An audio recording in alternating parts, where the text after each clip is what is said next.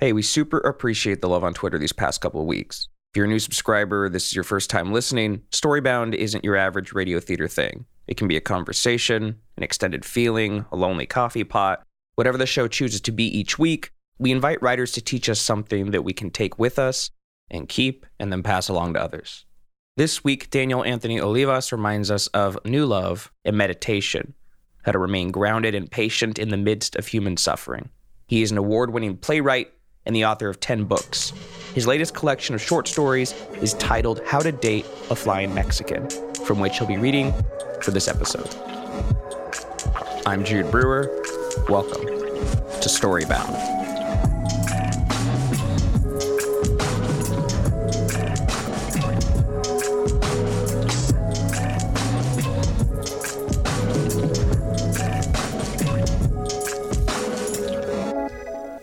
So, Daniel, I have noticed through reading your book that your writing has this playfulness to it. it. Reminds me a little bit of my early 20s when I was obsessing a lot over Italo Calvino's prose. It was he's one of my favorite writers, mm-hmm. and, and just the way you tell a story reminds me very much of, of that feeling. Just the way you can kind of play with the tone and how your narration observes your characters. It seems very sympathetic, like it's far away, but still up close. And the way you write for women and men, I can't help but Okay, all right. So here I'm going to start over. You're the middle child. yes. Right? Middle of five. Yes. You see a mostly equal distance in both directions. Mm-hmm. Whereas I was an only child, while my mother was a child of five. So I'm very often curious about that dynamic, especially for someone who's recently not to bring this up if it's if it's if if this is a little too heavy, but you recently lost your father, as mm-hmm. I lost my own father in 2020 after having kind of a rough go of it. So, mm-hmm. where do you kind of every with everything I've said, where do you feel that you fit within your family as a writer and a lawyer, and as a father yourself, especially when you're really writing about human suffering with your characters so often? It's lovely question. Yes, my father passed in September 2020, and in fact, he had wanted to be a writer he always told us wonderful stories, and my father had a mischievous sense of humor, sometimes very silly. And I've been told I sort of inherited um, his approach to life. Uh, he worked in a factory when I was young and wrote fiction and poetry on a little manual typewriter, a, a Royal Quiet Deluxe, the same model that Hemingway used. And in the late 50s and early 60s, uh, with a high school education, um, he tried to become a published writer, uh, and uh, those stories never got published, and he destroyed everything, and then focused on getting educated and being a father. So, being a middle child, the middle child tends not to belong to the older group or to the younger group, and the middle child can often become the diplomat can often be the person who does the, sh- the uh, shuttle diplomacy between the two groups and also can sometimes be partnered with one of the two groups, but not completely. So it forces the middle child to listen, to hear what people are saying, and to adjust to what they are saying. Uh, not necessarily to mimic the way they talk, but to understand how they talk and understand the words they use. So, my approach to storytelling in fiction tends to encompass those skills, I think. Um, one of my favorite characters in my fiction is the narrator. I love to have a narrator in certain stories that is full personality, and I like to call that narrator the old Chicano storyteller. And it's uh, a person who is older and who understands people and is often amused by people and is not afraid to insert his own sense of um, reality as well as morals into the uh, narrative. So I think it all kind of comes together in some of these stories, and I think in my title story, How to Date a Flying Mexican, that narrator comes through pretty clearly, but I don't think is intrusive.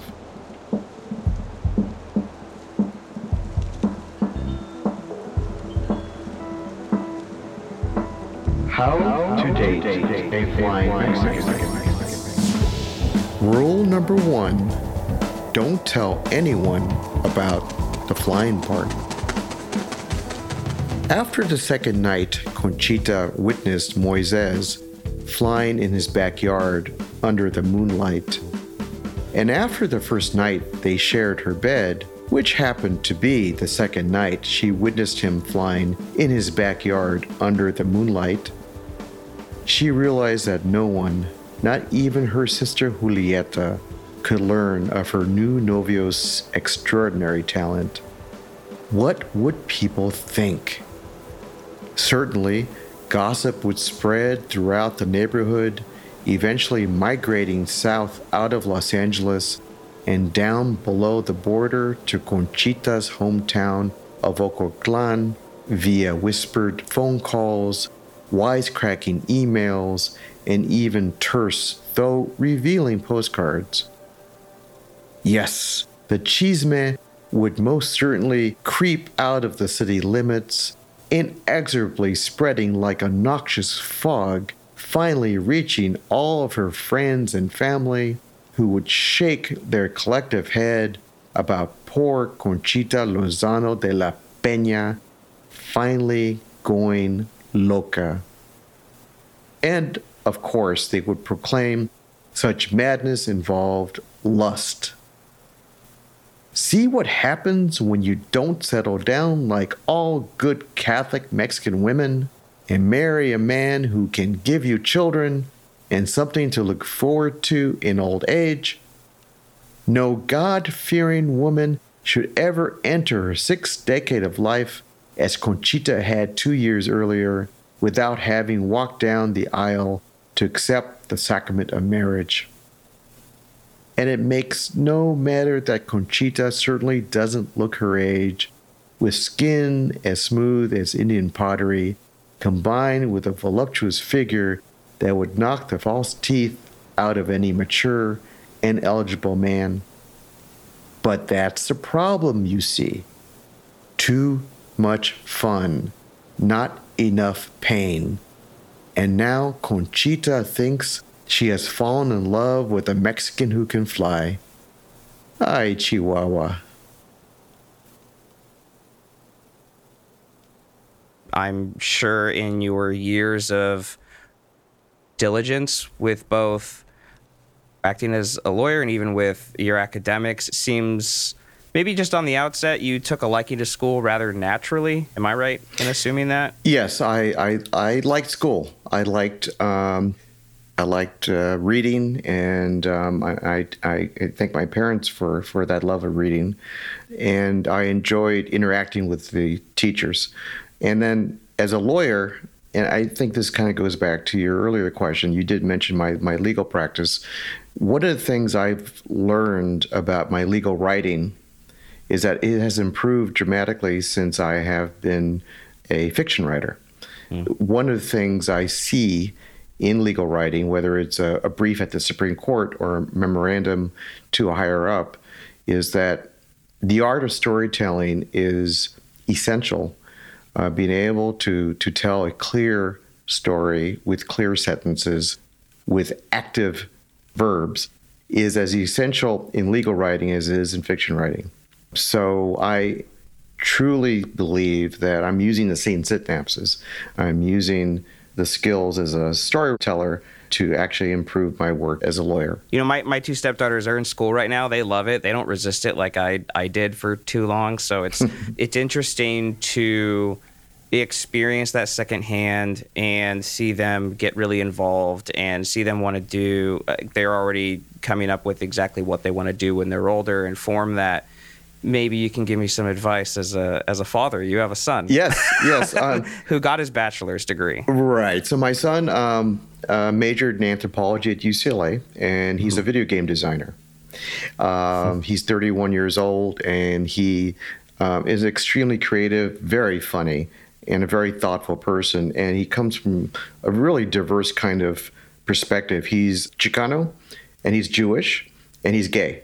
And so he brings these three elements of his personality into his to his own storytelling, if you will, the way he expresses himself, but also in the way he approaches video game design as well. Um, he struggled in school. He has ADHD, Mm-hmm. And so we worked with him.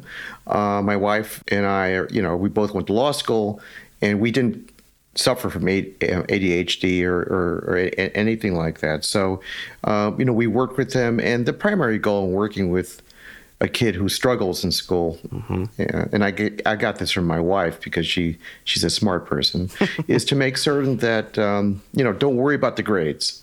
The grade if they come, they come. Make certain that they don't get ostracized. Make certain that they have a strong sense of community within the school. They have they mm-hmm. maintain their friendships. You know, work on the behavioral stuff, mm-hmm. and as long as they have a strong behavioral basis to be with other people and to create those connections. You know, if they don't get the A's or the B's or even the C's, they're going to do okay in the world and they're going to be connected with people. And in the end, you, you really just want to make certain your kid is a kind person who is going to, you know, do more good in the world than than than bad. And now Conchita thinks she has fallen in love with a Mexican who can fly. So, you see, no one can find out about her novio's penchant for flying. Period. Conchita's good fortune cannot be tarnished by this slightly odd behavior. While keeping the secret, she will proudly introduce him to her comadres at tardeadas, quinceañeras, and funerals, even if they have already recognized Moises Rojo as Conchita's recently widowed but still vigorous next door neighbor. And people will, indeed, nod with approval because this woman, finalmente, has found a solid, handsome, an age appropriate gentleman who maybe, just maybe, will ask her to marry him. And perhaps they will say, Conchita will come to her senses after all these years of dating charming but useless men and allow the Holy Catholic and Apostolic Church to bless their union in a proper Mexican wedding because in God's eyes, it is never too late for sinners as long as they are still living and breathing and taking up space on this miraculous place we call Earth.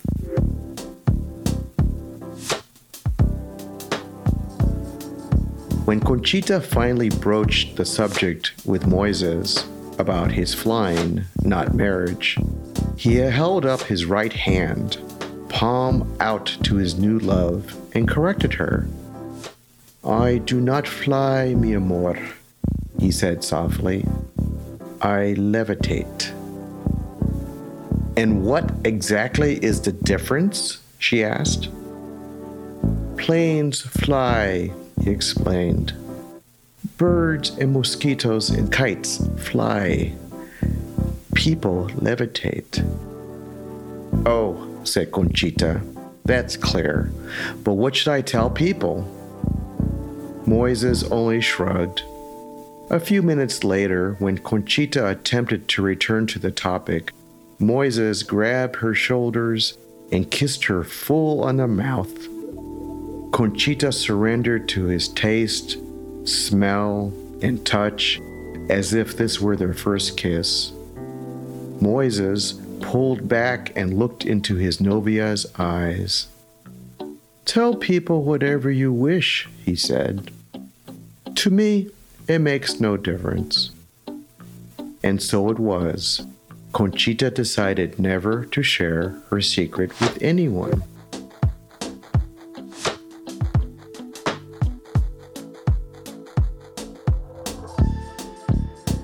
You know, it goes back to my parents. Um, you know, my parents uh, have um, my my late father and my and my mom, who's still alive, a very strong sense of um, treating people with respect. I was raised Catholic.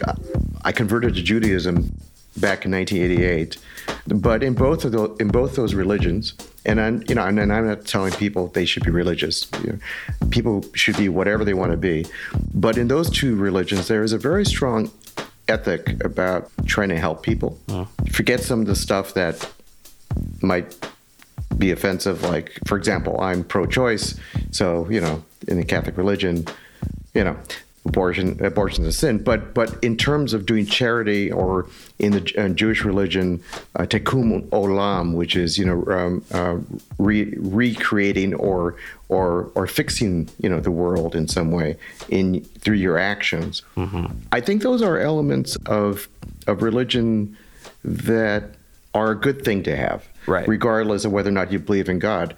It, it's just it's just trying to repair the world and make it a better place, right? And uh, without really knowing what comes after after you know we we leave this world. I appreciate the the distinction between religion and church because mm-hmm. your religion and what you carry is is that's your authority that you operate by and my general authority when when it came to finding what my my religion was you know my personal authority came from how do I reduce as much pain as possible while I'm here mm-hmm. you know exactly I totally agree and and frankly I could you know whatever religion you are, or if you're not, you know, if you don't have a religion, it's all it's all so random. I mean, if I were born in you know in India, you know, instead of Los Angeles, I'd be a, a totally different religion, you know, and it's just so right. random, and and that's why I get very frustrated with people who say there's only one way. Mm-hmm. You know, mm-hmm. it's just illogical. There's no logic to that argument or that assertion, mm-hmm. Um, mm-hmm. because if there's only one way, and and if God is truly, you know, it, it truly exists and is truly a, a good deity, why would God do that? Why would God say, "Okay, I'm going, I'm going to, you know, it's going to be a crapshoot. Some people are going to, you know, be born in Los Angeles and they're going to be Christian and therefore they're going to be saved. But I'm going to, I'm going to um, have a bunch. I'm going to have billions of people born in China and in India and in, in in other countries, and they're not going to be Christian because, of course, that's not the religion of those countries. And you know what? They're not going to be saved. There's yeah. like no logic to it there's not logic to it, and it leads to like this path of almost like sadism and nihilism that makes me sad, yes. and I can't, I, I, can't, I can't, I can't let allow myself to go there, uh, or say nope, that's not my construct. So. Mm-hmm.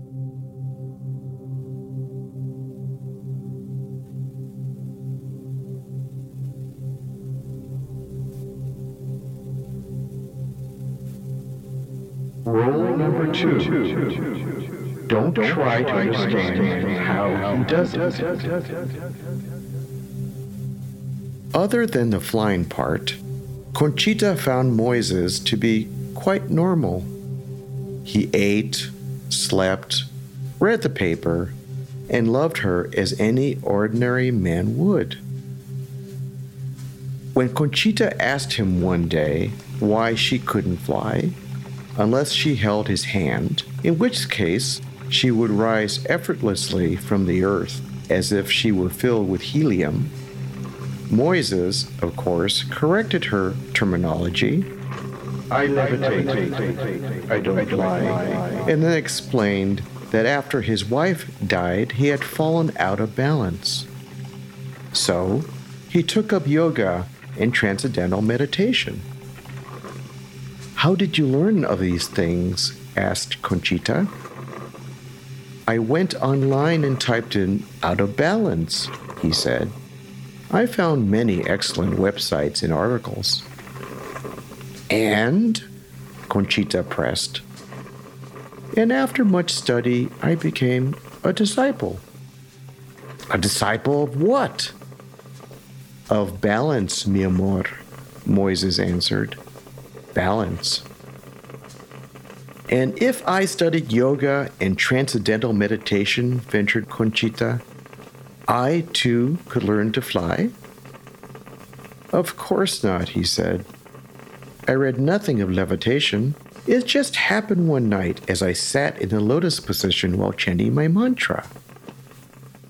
Conchita skipped asking what a mantra was, but nonetheless continued her cross examination on the crucial issue at hand. Must you have moonlight to fly? No, no, said Moises, betraying a bit of impatience. This is not magic. It's pure physics. I knew it, exclaimed Conchita. No magic, just magnetic fields, right?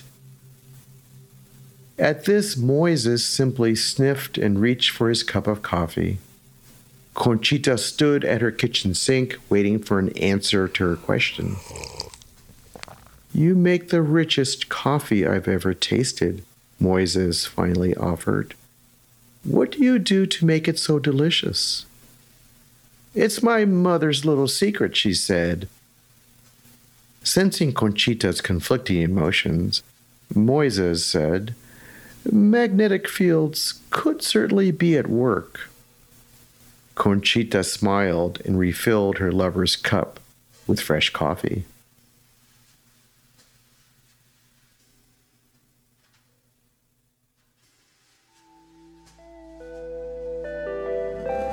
Hey, there's a lot more story and conversation ahead. We'll be right back after this quick commercial break.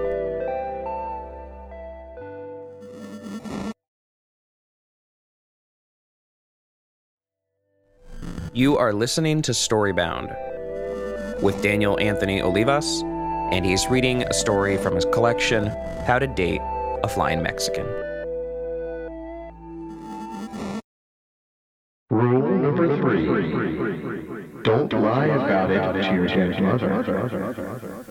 On the third night they shared her bed, Conchita's late mother, Belen, appeared to her daughter.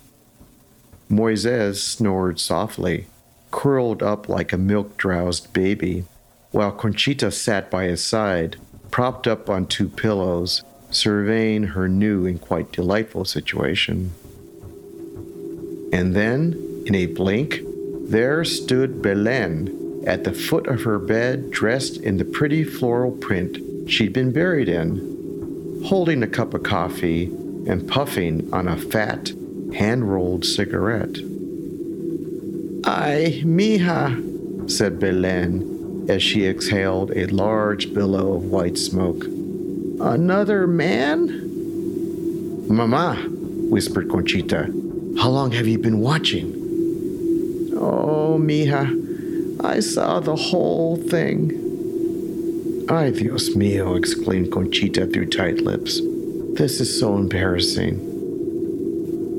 Don't worry, mija, said Belen. I'm dead.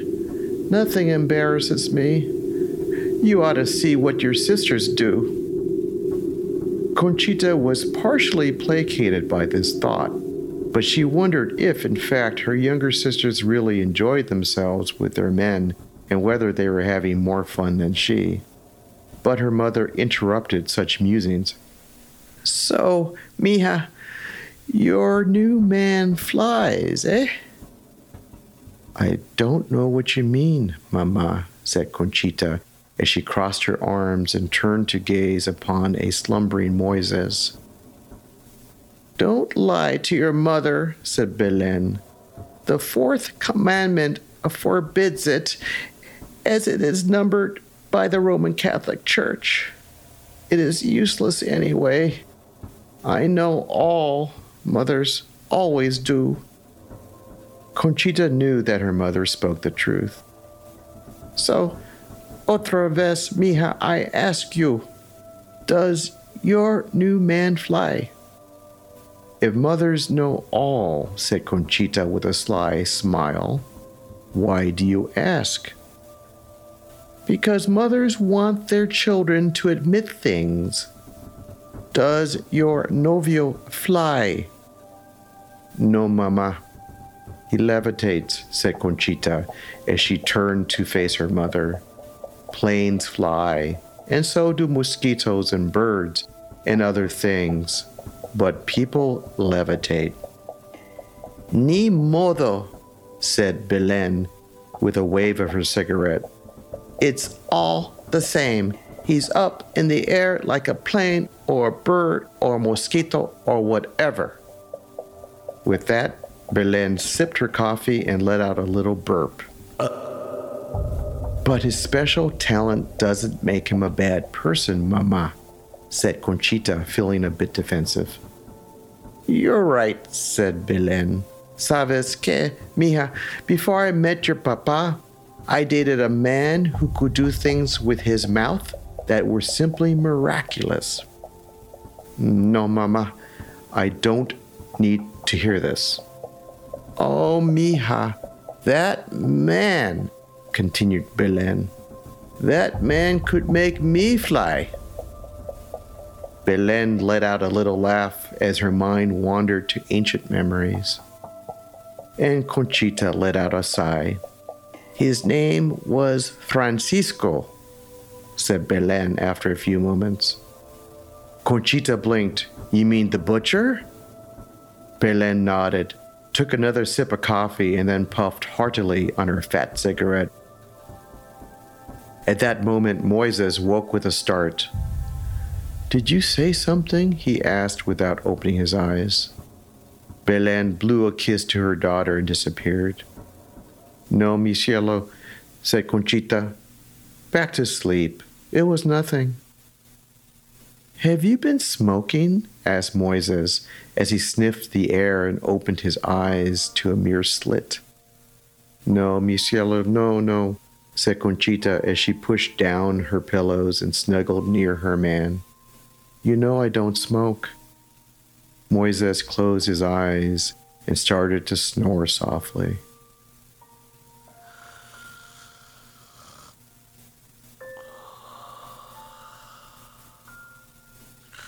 Rule number four don't grow weak in your resolve to keep the secret. Each morning before 7:30 a.m., except on Sundays, Conchita asks Moises to go back home.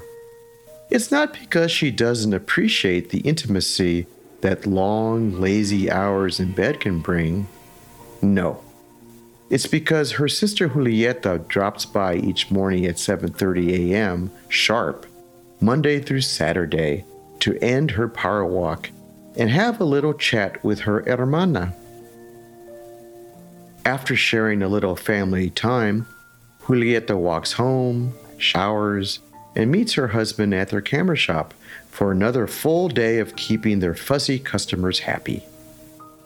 Having Moises leave before Julieta arrives is not for Julieta's benefit.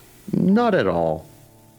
Julieta knows that throughout the years her older sister has enjoyed almost countless men.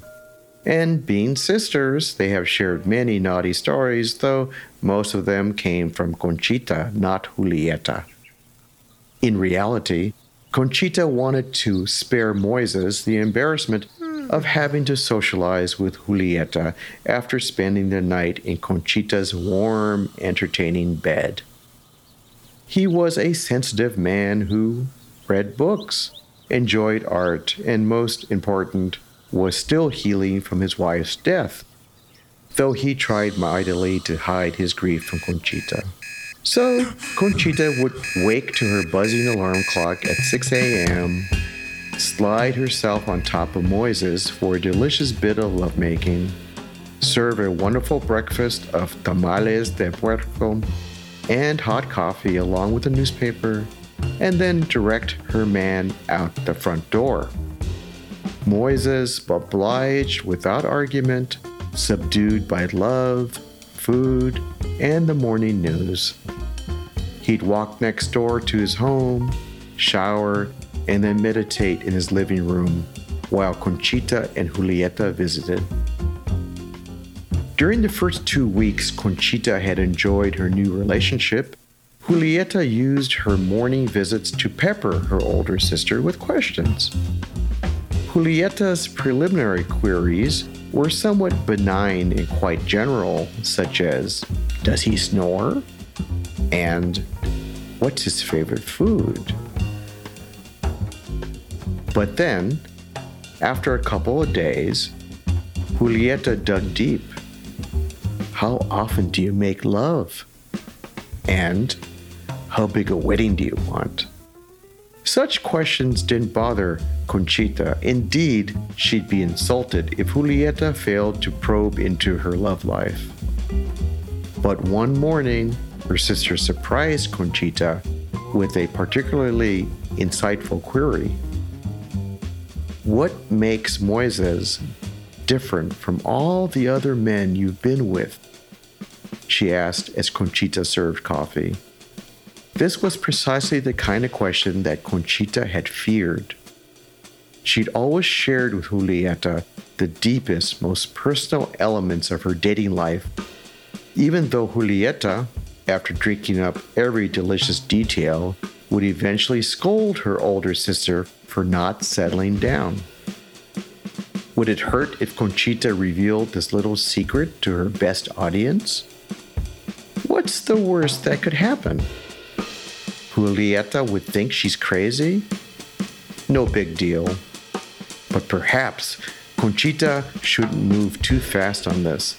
Maybe she could drop little crumbs of information to see how Julieta reacts. He's very spiritual, answered Conchita, relying on every ounce of self control that she could muster. Julieta perked up. Spiritual? she asked. You mean he prays to todos los santos and goes to Mass a lot? Not quite, answered Conchita, looking over to the kitchen window. Well, what do you mean, hermana? Conchita turned back to her sister, brought the cup of coffee to her lips, and said, He meditates. Meditates?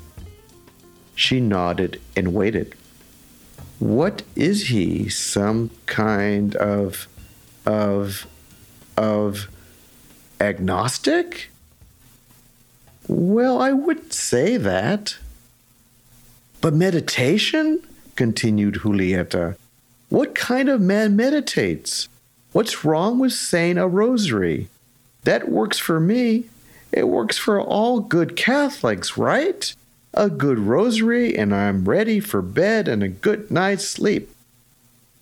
At that moment, Conchita realized that it would be a mistake to tell her sister that in addition to meditation, Moises also levitated. So much for sharing.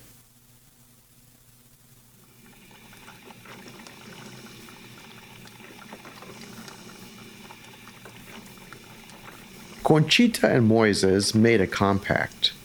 If she taught him the secret of her delicious coffee, he'd teach her how to meditate. Moises quickly mastered Conchita's brewing techniques.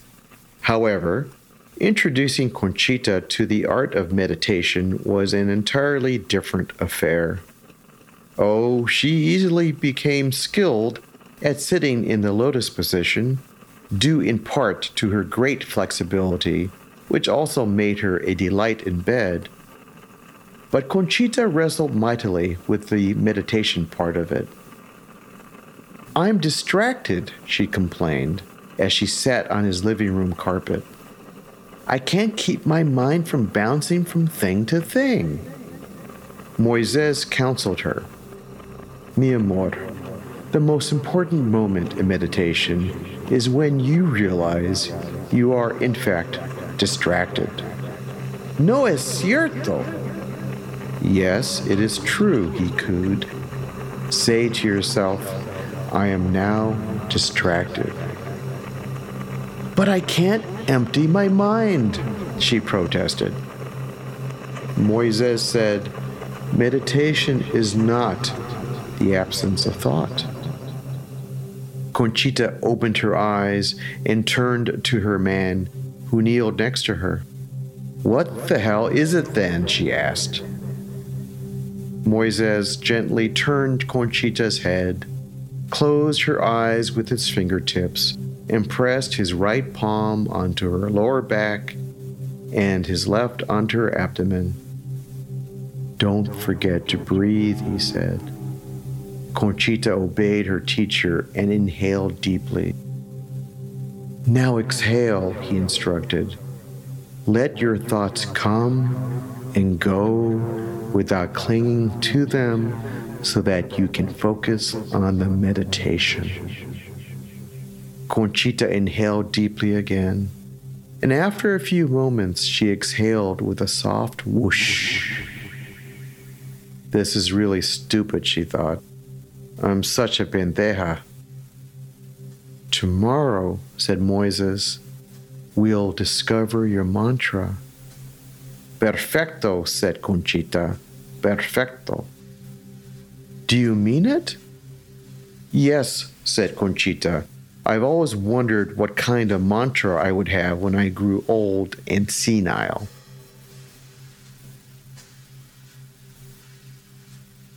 Summing up, let us review. First, never, under any circumstances, let anyone know that your new lover can fly. This will cause your family and friends great consternation and might lead to the government or Catholic Church locking him up to prevent public disturbances. Second, don't lie to your dead mother about it. She is dead, after all, so she won't be disturbed by the news. Besides, nothing escapes her, so you might as well fess up. The fourth commandment, as it is numbered by the Roman Catholic Church, is indeed the most important one of all, at least for dead mothers. Third, do not conduct internet research on your lover's levitation skills. What you find will only cause great agitation and will make you perspire profusely. Sometimes, controlled ignorance is the only way to get through life. Fourth, enjoy your flying Mexican. Life is short, and we all need to take delight where we can find it. A corollary to this is that you should learn to accept your lover's special talents, even if they're annoying. And finally, we hope that you remember the most important lesson of all do not forget to breathe.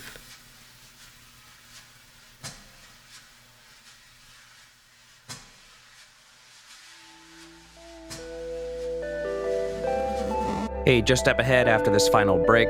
We have a little bit more of our conversation to go with author Daniel Anthony Olivas.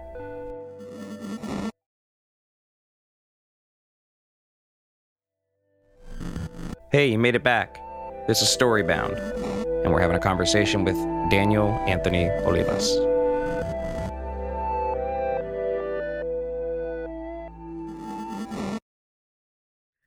Uh, okay, so then let's let's end this on a really high note in regards to focus on human suffering. Mm-hmm. what does what does suffering mean for you in your life? I mean, outside of what, what informs that? What informs suffering? One of the last two stories in my collection, I think, addresses human suffering in in a very stark way. The last two stories in in the collection were inspired by Donald Trump's family separation immigration policy and his anti-immigrant rhetoric and um, and you know actions, and um, the concept of causing harm to someone in order to teach them a lesson and to punish simply because of their status, simply because of who they are, is to me the epitome of evil. It is um, um, it's you know the basis of bigotry. It's the basis of um, racism. It's the basis of um, of homophobia. It's it's um, you know it, it, it is probably the the greatest evil on this earth um, that causes damage and harm and pain. Next to um, um, avarice you know, corporations that don't care as long as they can make a profit and they will pollute and destroy the environment and do whatever the hell they want uh, because they're want to make a profit. So, you know, bigotry and avarice, those are probably two, to me, two of the biggest um, causes of pain and harm in our world today. Yeah, and I that's the direct reason as to why I also had to sequester myself and then figure out when am I going to interact with this world that I really care about, full of strangers that I you know, see in my immediate life if I'm walking to the studio or going to the grocery store and I interact with someone on the street or whatever. You know, you have how many conversations, interactions per day, and then that shapes your your view of the world. But then you also have this online world full of people. Then you have even further than that, just the news. Mm-hmm. I, I had to really limit myself and take more time to ponder on those observations and think, okay, what's a long term problem solved for me? And it's nice how you have how your writing has seemed to answer that that calling for you. And I think you're doing a, a really nice job. And I hope someone picks up actually I hope everyone who's listening to this picks up a copy of the of the book because these are really wonderful short stories and we're gonna hear from Daniel here soon. He's gonna do a little reading for us. So Wonderful. And thank you for your observations and uh, thoughtfulness. I appreciate that. Oh, thanks for your thoughtfulness. This is this is great. okay, so now we want to do the reading, and we can just. Oh yeah, go for it. Take it back. Okay, I'll be right back. Thank you to Daniel Anthony Olivas for reading. His book is titled How to Date a Flying Mexican, a title that certainly inspired me to pick it up. Go get yourself a copy at your favorite local bookseller. Thank you to University of Nevada Press, Epidemic Sound, and thank you, Daniel, for taking the time to remind us all that we could use a little more meditation to quiet those voices in our heads. Production assistance by Matt Keeley, Joni Deutsch, Madison Richards, and Morgan Swift from the Podglomerate. Social media help from Sylvia Beltil. Our production coordinator is Jordan Aaron. Our mix and engineers Tim Carplus. Editing, sound design, scoring, arranging, and hosting are done by me, Jude Brewer. Our executive producers are myself, Jeff Umbro of the Podglomerate, and Justin Alvarez of LitHub. You can follow us on Twitter and Instagram at StoryboundPod. You can also tweet at me directly at Jude Brewery. New episodes are every Tuesday.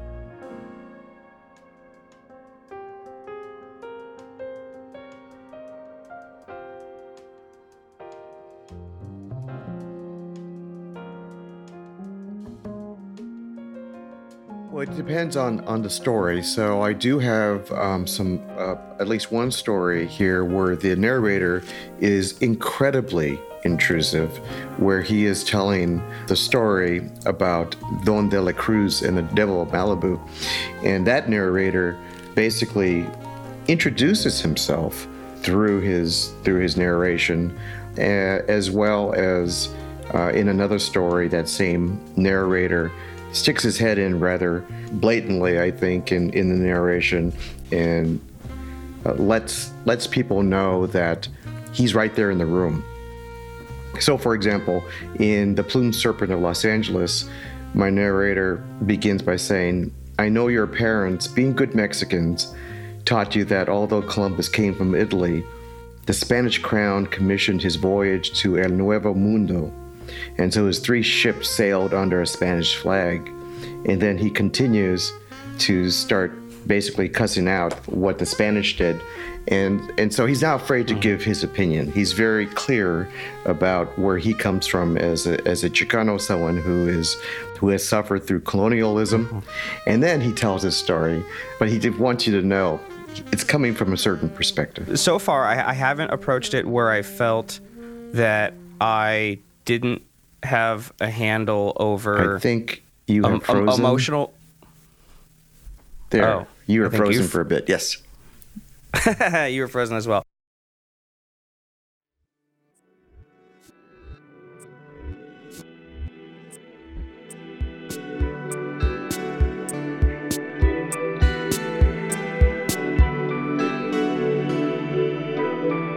The Podglomerate. A Sonic Universe.